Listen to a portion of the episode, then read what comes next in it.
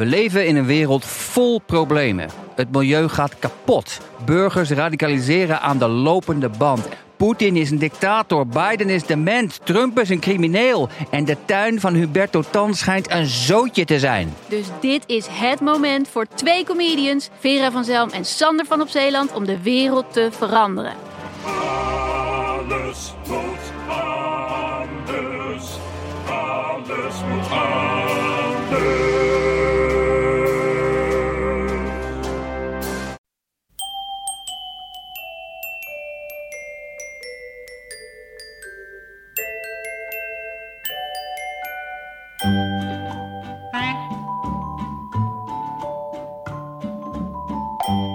Welkom bij aflevering 237 van Echt Gebeurd.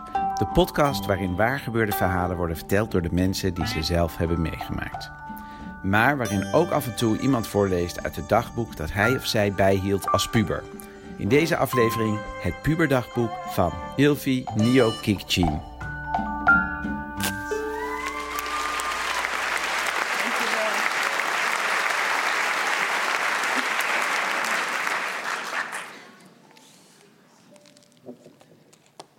Ik de HAVO af had, ging ik als uitwisselingsstudent een jaar naar Amerika.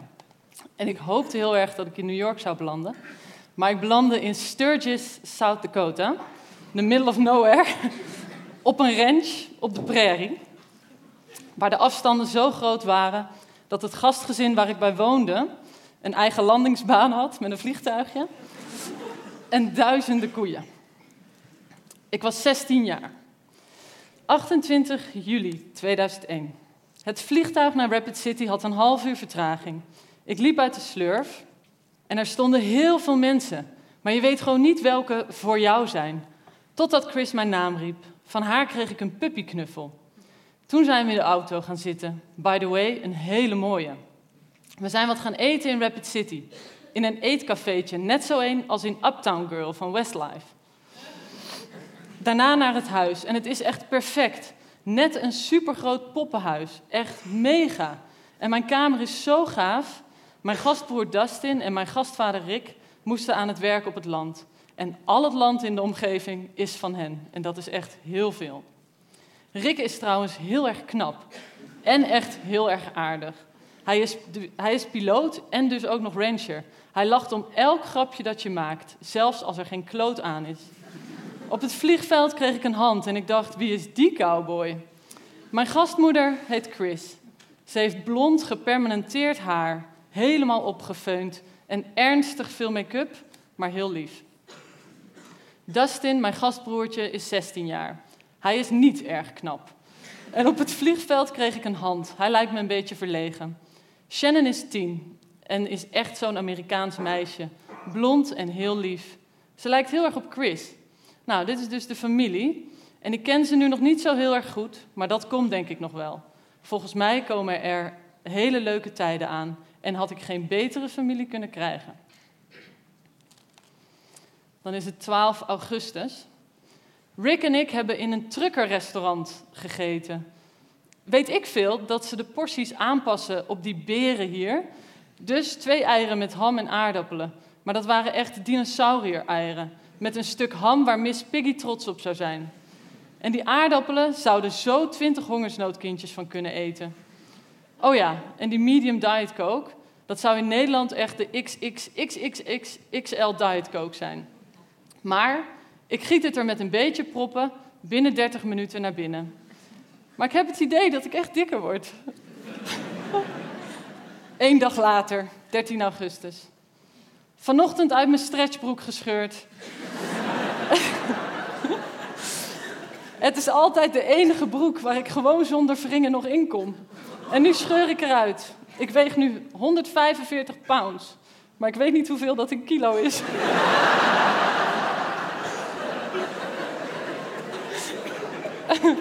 door deze shock en door de preek van Naomi van vandaag heb ik gezond gegeten. Chris ging boodschappen doen en ik heb haar na heel lang wikken en wegen, ze kan het opvatten als belediging voor haar kookkunst, gevraagd of ze wat groente en fruit wilde meenemen. Please. En ze kwam terug met appels, bananen, meloen, wortels, een gewone krop sla en een zak gemixte sla. Perfect. 27 augustus. Ik ben vanavond met Rick naar Mount Rushmore gevlogen. Dat was echt zo mooi. En toen met de auto teruggereden. En Rick zag een ratelslang op de weg. Dus ik dacht, cool. Dus ik zeg ook, cool. Meteen auto in zijn achteruit. Gestopt voor de ratelslang en uitgestapt en hem bewonderd. Toen de auto weer in. En een stukje in zijn achteruit. En vol gas, keihard geremd op de plek van de ratelslang. En toen weer in zijn achteruit. En uitgestapt en het hoopje gehakt bekeken. Cool. Toen weer naar huis. Wel trusten. 29 augustus. Uh, de eerste schooldag. Om kwart over zeven weg en Shannon bij de schoolbusstop gedropt. Toen doorgereden met de muziek keihard en mijn arm uit het raam, richting school. Daar aangekomen waren er nog een paar honderd andere auto's. Het was gewoon net zoals in de film. Het eerste wat ik deed was naar mijn grote rode lokker lopen, de code gedraaid en er een teringharde trap tegen aangegeven. Even laten zien wie hier de baas is. Alles, alle spullen erin gedaan, behalve een pen. En toen was er nog 15 minuten over en Dustin ging weg. En toen, toen was ik alleen. Tussen honderden high school studenten die stonden te lachen en te praten over hun vakanties. En dan is een kwartier lang. Heel erg lang. Mijn eerste uur was koor, waar we Gilligan's Island gingen zingen. Toevallig had ik dat net lopen kijken de twee dagen geleden, dus ik kon het aardig meezingen. Toen naar Publication Design, erg leuk. Heel veel leuke mensen ontmoet en ik was niet de enige nieuwe, gelukkig. 10 september. Over het algemeen was dit een kutdag. Na school met Adrian mee geweest. Wat een wacko. Roken, drinken, drugs, speeding, 130 kilometer door town. Ze is echt gek. S'avonds met haar naar Coronation geweest. Heel erg Amerikaans. Ik ging met Adrian naar binnen, maar na 10 minuten kwamen Chris en Shannon. Phew, gelukkig. Ik heb de hele avond geklaagd wat voor een kutdag het was. Ik heb net mijn EF-boekje gepakt. EF was de organisatie waarmee ik weg was. En gekeken wat je moest doen als je een kutdag had. En daar stond positief zijn de volgende dag. De volgende dag, 11 september 2001. Nou, om in deze situatie positief te blijven. Amerika is gebombardeerd met vliegtuigen, vier. Twee op de Twin Towers, één op het Pentagon en twee op Pennsylvania. De hele dag tv gekeken, tussen haakjes het nieuws. Mensen op school waren bang, mensen waren geschokt en liepen huilend rond. Vaders die uitgezonden worden, jongens boven de 18 die denken dat ze uitgezonden worden. En natuurlijk de mensen met familie en vrienden in New York. Duizenden mensen zijn vandaag verpletterd, gestikt of gewoonweg doodgeklapt. Dit is een dag die Amerika nooit vergeten zal. Er is heel veel veranderd. Alle naschoolse activiteiten van vandaag, onder andere basketbal, zijn afgelast, omdat mensen bang zijn voor nog een aanval. Ze weten trouwens nog niet wie er aangevallen heeft. Ik heb meteen een mailtje naar iedereen thuis gestuurd dat ik oké was. Alles in de buurt is gesloten, maar ook alles in de USA. De Mall of America, de Rapid Mall, de airport, Disneyland, Disney World, de scholen, Grote openbare gebouwen, alles. New York is één grote chaos. Het is heel raar om dit mee te maken. En nog vreemder is dat dit de eerste dag was dat ik me echt thuis voelde op school. Iedereen was zeg maar één. Mensen stonden elkaar te troosten en dergelijke. De hele dag tv gekeken op school. Het gebeurde namelijk om kwart voor zeven. En wij kwamen er op school pas om half negen, half achter. Omdat iemand schreeuwde dat de derde wereldoorlog was uitgebroken. Maar zoals ik zei, qua schooldag, maar zoals ik zei, qua schooldag was het een mooie dag. Het was Hawaii-dag en ik had een roze jurk aan. 28 september 2001. 17 jaar, eindelijk. Hoe oud ben je? 17. Wauw, dat klinkt goed. Wacht maar tot ik 47 ben, dan bid ik elke dag dat ik weer 16 was. Vandaag had ik verwacht als één grote dag met heel veel heimwee. Maar op het moment dat ik de school instapte, veranderde dat. Mary Hagger kwam aanlopen met een plusje olifant, met een grote glitterballon eraan. En mijn kluisje werd versierd met linten en posters. En daar stond op Happy birthday from all your friends. Echt heel lief. Dat had waarschijnlijk Tawny verzonnen, omdat zij wist dat ik mijn vriendjes uit Nederland zo erg miste. Eenmaal thuis had ik een verjaardagskaart van Gita. Op de voorkant stond heel groot jarig. Shannon vroeg mij wat dat was in het Engels. Maar dat woord hebben ze hier helemaal niet.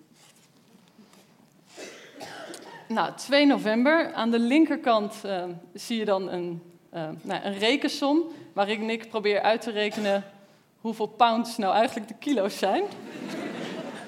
maar ik ben niet zo goed in rekenen. Um, nou ja, oké, maar die dag gebeurde ook dit. Het vierde uur was ik weer terug om een presentatie te doen. Dat ging goed. Maandag krijg ik mijn cijfer. Toen naar huis. Op weg naar huis kregen Chris, ik en Shannon een auto-ongeluk. Er was een jongen in een auto die zijn middelvinger naar ons opstak. Die jongen zat echt helemaal te flippen, omdat wij zijn weg zogenaamd blokkeerden. Dus ik vertelde het tegen Chris en zij keek om en stak ook haar middelvinger op.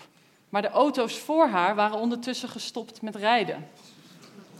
Dus wij reden nog steeds en knalden op de achterkant van de auto voor ons. Meteen de politie erbij en de ambulance. Wij hadden niks. De auto voor ons ook niet. Maar de mevrouw in de auto daarvoor werd met de ambulance afgevoerd. Wij denken dat ze zich aanstelde om geld te krijgen.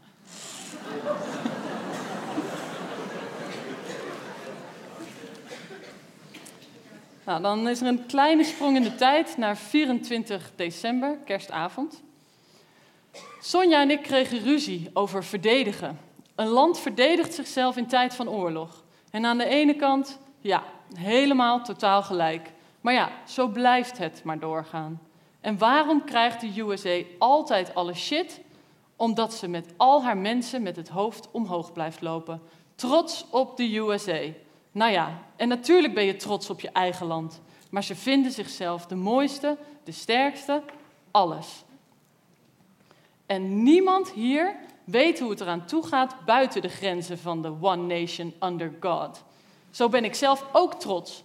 Trots op Nederland. Nederland met zijn open perspectieven. Nederland met zijn havens, natuur, mensen en eten, vrijheid en democratie. Maar, Nederland is niet het beste van de wereld. Elk land doet wel iets fout. Vervuiling, te veel huizenbouw, dierproeven, noem maar op. De reden dat ik weet dat Nederland niet het beste is, is omdat ik in meer landen ben geweest. België.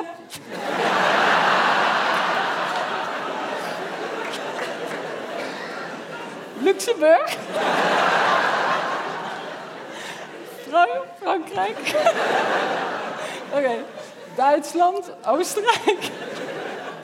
Engeland, Amerika. Het en Tsjechoslowakije. Tussen haakjes Tsjechië. En ik moet zeggen, de USA staat bijna aan het eind als ik een lijst moet maken van de landen die het meeste indruk hebben gemaakt. Als die God van jullie dan echt bestaat en hij neemt al het materiële weg, hadden jullie dan geen, hadden jullie geen ene kloot meer, niks. En weet je wat ik dan ga doen? Lachen.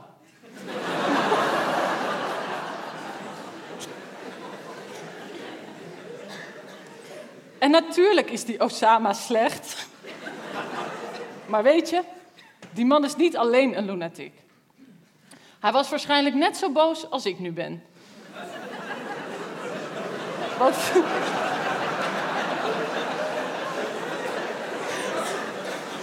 Geen, wat geen enkele reden is om duizenden mensen te doden. Maar ergens in mij kan ik goed, heel goed begrijpen waarom hij dit gedaan heeft.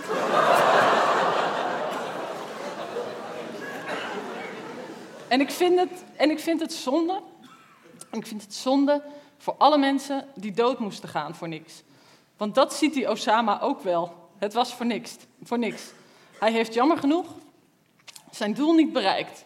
Het doel om eindelijk Amerika het hoofd te laten buigen. Het ziet er naar uit dat dat de komende honderd jaar ook niet zal gebeuren.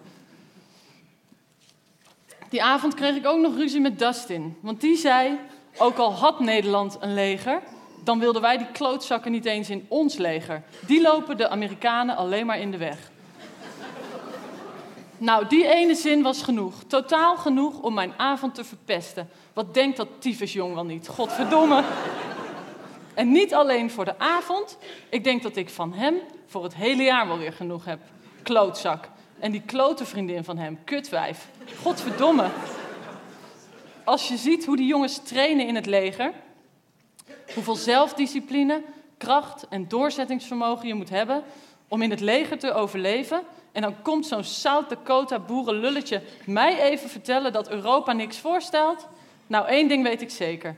Als hij zo blijft denken, wat heel waarschijnlijk is, komt hij niet verder dan de supermarkt waar hij nu werkt. Maar oké, genoeg. EF, die organisatie, vertelde me al dat je in het midden van het jaar zo'n gevoel hebt van hier is alles kut en in mijn eigen land is alles beter.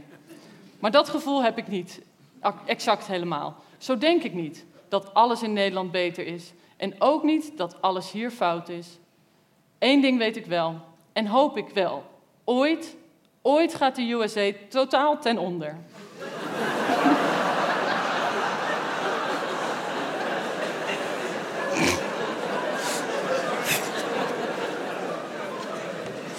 Gaat ooit gaat de USA totaal ten onder. En buigen de mensen hun hoofden en kijken ze de wereld in om te zien dat alles uh, oké gaat zoals het gaat. Zonder het materiële en de extreme liefde voor het eigen land. Oh ja, nog even over kerst. Ik heb een t-shirt van Stone gekregen en van Troy. En toen naar huis, waar ik nu ga slapen. Wat een avond. Maar wel de lekkerste cake van de wereld op, rabarbercake. Dat was hem. Dank jullie wel. Dat was het puberdagboek van Ilvi Miokicini. Ze las het op 23 januari voor tijdens onze echt gebeurde avond in de stad Schouwburg in Utrecht. Ilvi is fotojournalist.